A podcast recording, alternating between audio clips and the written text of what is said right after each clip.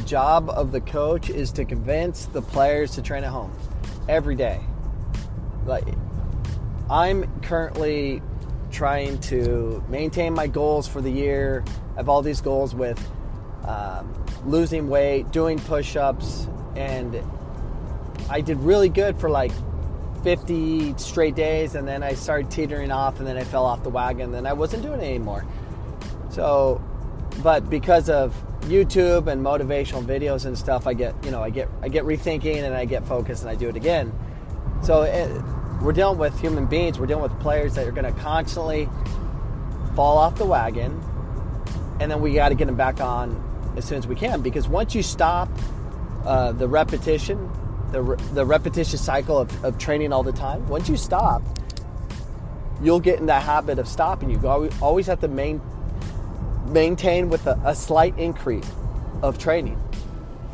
so you're always doing it and you're learning over time that you know it's something that conditions you to do it forever. And that's what i'm trying to learn right now. And, and i'm back. I'm doing my steak diet again. I got two steaks with me right now. My little foreman grill that i'm taking to the office. I got my got my fork and my steak knife all wrapped in in uh, ziploc bags. And i'm ready my steaks are marinating so i'm to follow through for today and just make it about today so tomorrow will be good as well. So every time you talk to your players, it, in the beginning of the session, at the end of the session, you should start off. Are you training at home? Are you getting Are you getting touches at home? Are you working on your first touch? Are you working on balance therapy?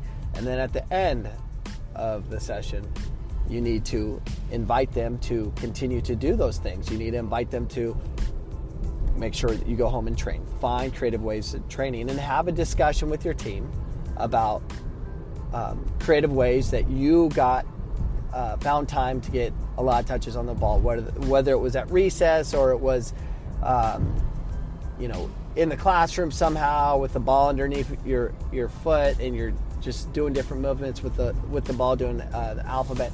You, you need to have group group therapy discussion because it's not easy.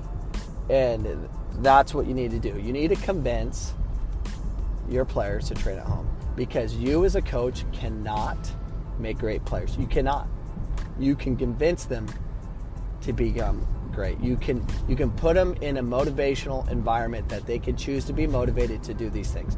You have a chance to impact their lives and hold them accountable by having constant discussion on train at all times. So those are my thoughts today. Get your kids to train shoot, professional athletes, I don't care what age, are you training all the time? When did you decide that you're not going to train anymore?